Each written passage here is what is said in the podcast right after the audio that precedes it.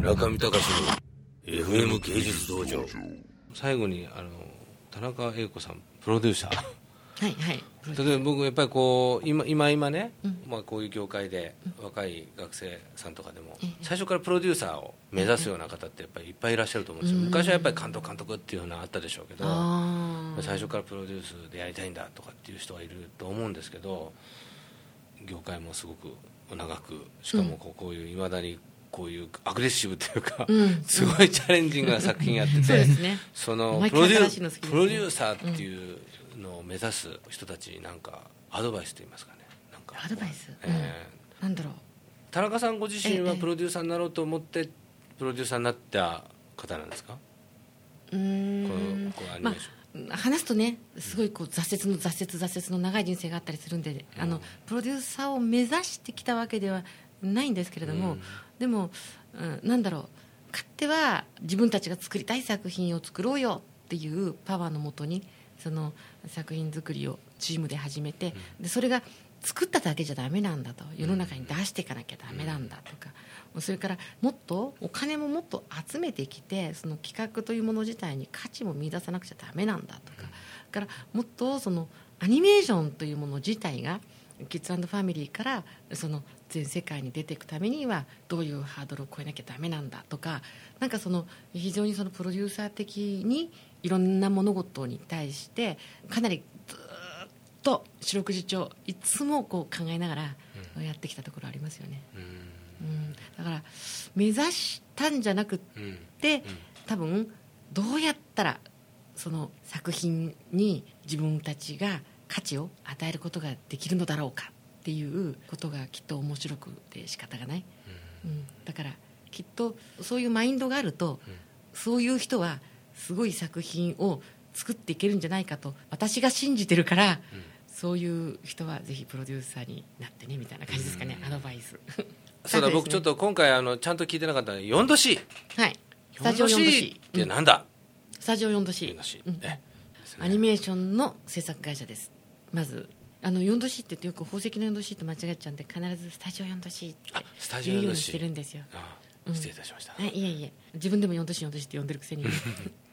でまあアニメーションのその本当に自分たちがやりたい作品を企画からからそのリリースまでを全てを企画制作してえー世の中に送り出していくということを、まあ、小さい集団なんですがコツコツコツコツと1617年かな、うん。もう作り続けていると、そういう会社ですね、代表作とか。を代表作としてはやっぱり一番最初に作ったのがあの大友克洋総監督の「メモリーズ」でその次ですかね森本晃司が「 EXTRA」というケンイシイの、まあ、フロア系のミュージッククリップを作りましてそれが割と海外でのフィーチャーされてで帰って海外からその日本に逆輸入という形で、うん。あの一つのあのミュージックシーンを作ったっていうのが、かつての過去のスタートとしては、うん。そういう作品があるでしょうか。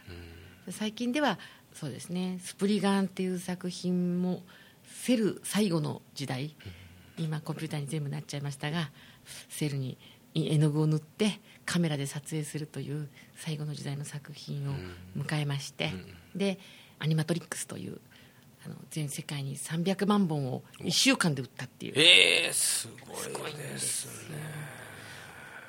その、うん作品のお作らせていただきましてで3年前かな「マインドゲーム」という。あれも3年前ですかあれ。もう3年前になっちゃうんですね、えでこの入魂の一作「うん。鉄痕ケンクリト」そして今公開しているのが「ジェニアスパーティー」はい、東京はシネアミューズと池袋のシネリーブル渋谷と池袋ですすごいじゃあ本数作ってらっしゃいますね。そうですよね。1本3年かかるとね、ええ。あれみたいな。あれ何本だろう。私いくつになっちゃったんだみたいな。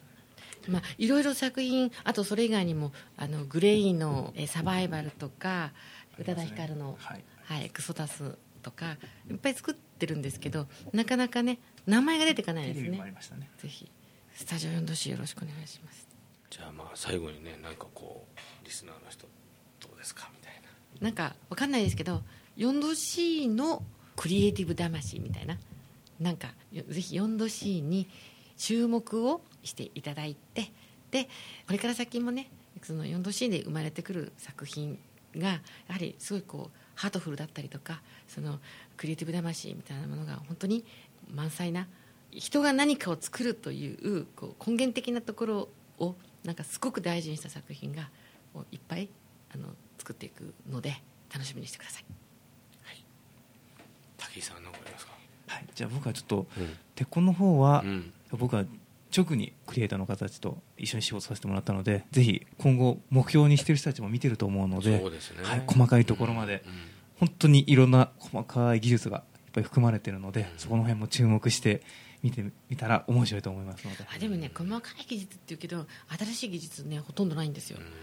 全部今までに。あそうですね。技術的なっていうか、まあそうですね。今までに全部みんなが誰もが学校で習ってる普通の技術しか使ってなくて、そうですね。あえて使ってるとしたらちょっとなじませとかっていうまあ、そういうところぐらいはやってるかもしれないですけど、基本的には木村さんが書いている美術も普通に小学校で使っている TMK っていう画用紙とそれからええ。ポスターカラーですから。え12色ぐらいしか使ってないですから。ー、え。ー、それをこう混ぜたりとかしてうん。売ってるだけで、えうん。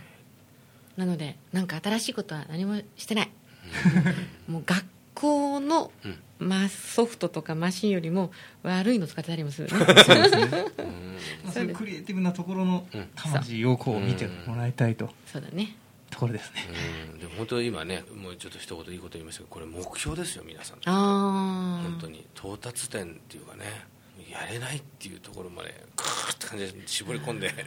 いやでもねすごく思うんだけど、その自分たちは常にこうすごいものやっぱりね次に出すものもっとすごいもの、うん。もっとすごいものってこうあ思うわけじゃないですか、でもその、まあ、もし見てる人が学生さんとかもう本当に若い人たちが見てくれるとしたらその人たちはもう、なんだろう私たちは新しいって思って作ってたものを、もう小学校とか中学とか高校の時に当たり前のように、うん。もう見て、うん。当たり前のようにその映像を絞り出すんじゃなくて、うん。当たり前のように吸収してうん。くるわけだから、彼らの方がうもっとすごいものを作れる可能性があるわけですよ。う、ん。ね。私たちはこれから負けないようにですね、うん。あの今本当聞いてるリスナーの人たちがこれからこう発想する素晴らしいその映像に負けないで頑張らなくちゃと思ってます。うん。負けないで。そう。ね。はい。中見隆の FM 芸術道場